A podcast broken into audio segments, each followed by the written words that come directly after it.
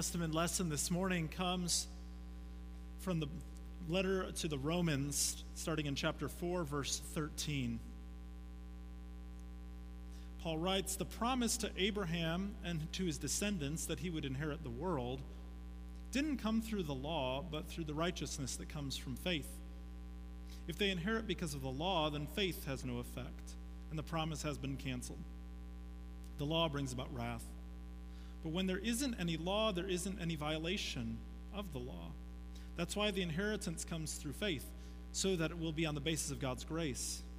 In that way, the promise is secure for all of Abraham's descendants, not just for those who are related by law, but also for those who are related by the faith of Abraham, who is the father of all of us.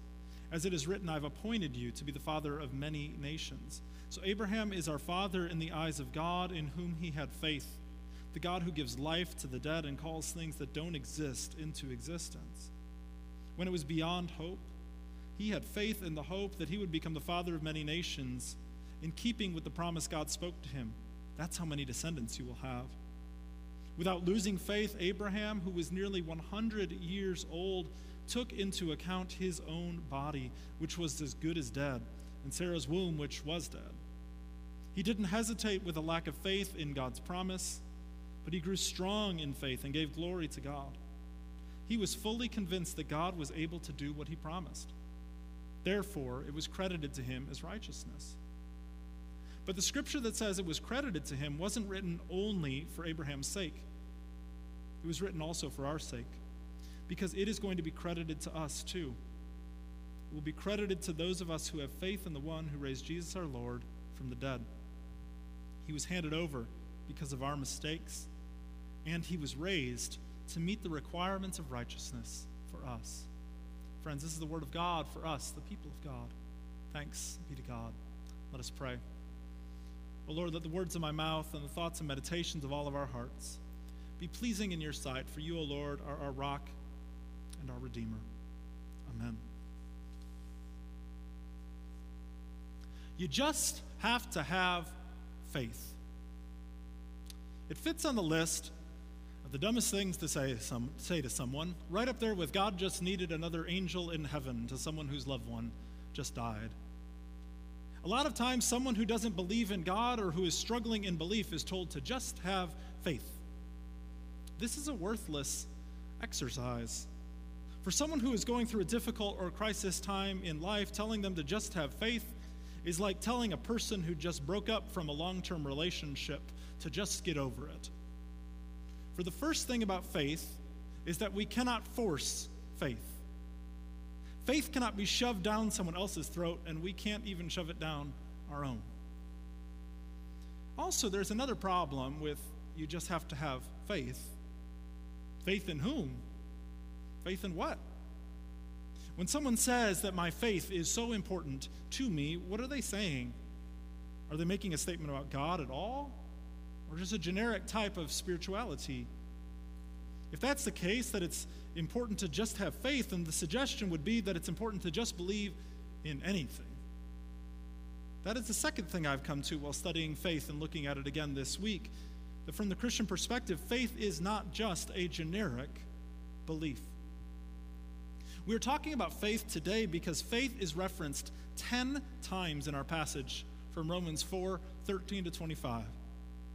Not only is Abraham presented as the father of faithfulness, but since we are made to be heirs by Abraham's faith, we are able to receive the benefits of salvation by faith. And I'm wondering today, what does that mean? How do we come to receive the benefits of what Jesus did for us at the cross. For Abraham, faith was trust in an outlandish promise you will inherit the world. Your descendants will become as numerous as the stars in the sky, or as many as the grains of sand on a beach, God promised to Abraham. Once again, we see these two principles at work in Abraham's faith. First is that we cannot force faith. In this passage, faith is presented to Abraham as a gift. God created faith in Abraham.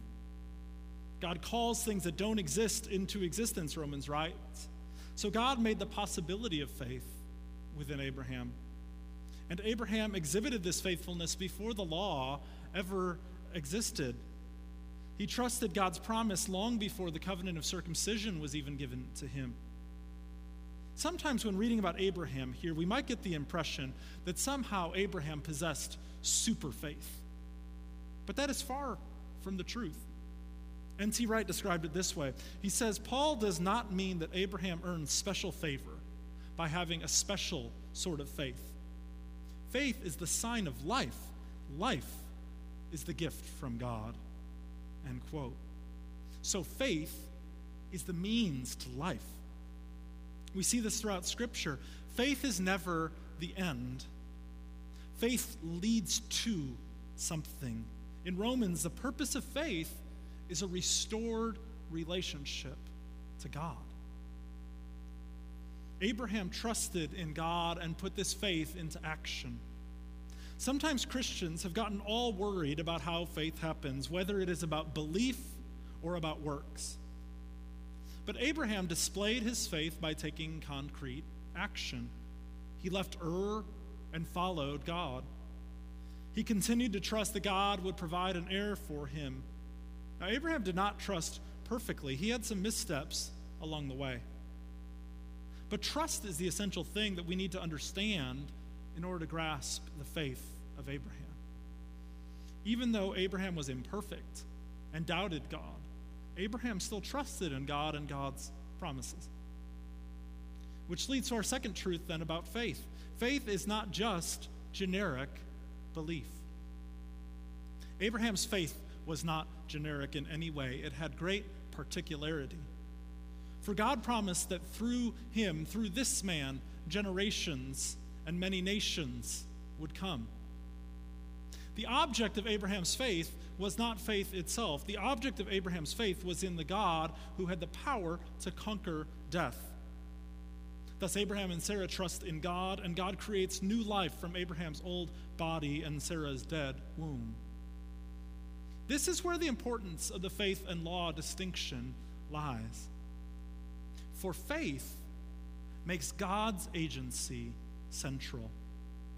God is the recipient of our faith. God is the primary actor in our faith. This is how faith is tied to grace. God is working in us and through us. Faith, then, is the receptor for this graceful action of God. Law, on the other hand, makes humanity's agency central. And by the law given in the Old Testament, humans will never achieve right standing before God. We need to be recipients of faith so that we can stop our attempts to try to perform good enough for God. We need to be, because those attempts will never work.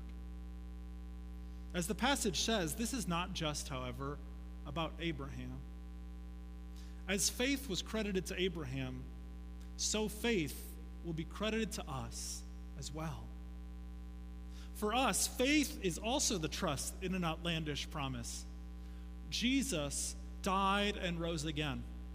And by faith, so will you. The faith that we receive follows the same principles as Abraham's faith. First, we cannot force faith. Martin Luther, the great reformer, wrote in his preface to the Epistle to the Romans these words Faith is a divine work in us, which changes us and makes us to be born anew of God. In other words, faith is not something that we work up within ourselves, but faith is something that we are awakened to by God. And when it comes to this faith, we have two problems that are difficult for us to reconcile.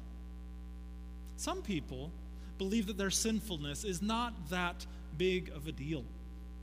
They look at their lives and compare them to the most awful and heinous of people, and then feel pretty good about themselves. Thus, they find no need for salvation. And the second problem that we have is on the opposite end of the spectrum. When some people feel that their sinfulness is beyond forgiveness. Many more fit into this category, I suppose. They think that what they have done is so very bad that God could never love them or never forgive them. Both of, both of these viewpoints are half truths. For our sinfulness is a big deal. It stops us from being able to be in right relationship to God. And God loves us in spite of our sinfulness and is always ready to forgive. This is why Jesus went to the cross on our behalf. When we experience saving faith, we are able to live with this reality of God's love and forgiveness that is undeserved. The only way to appropriate this faith, then, is to receive it as a gift. And this faith that we have also rece- we receive follows the second principle as well. Faith is not just generic belief.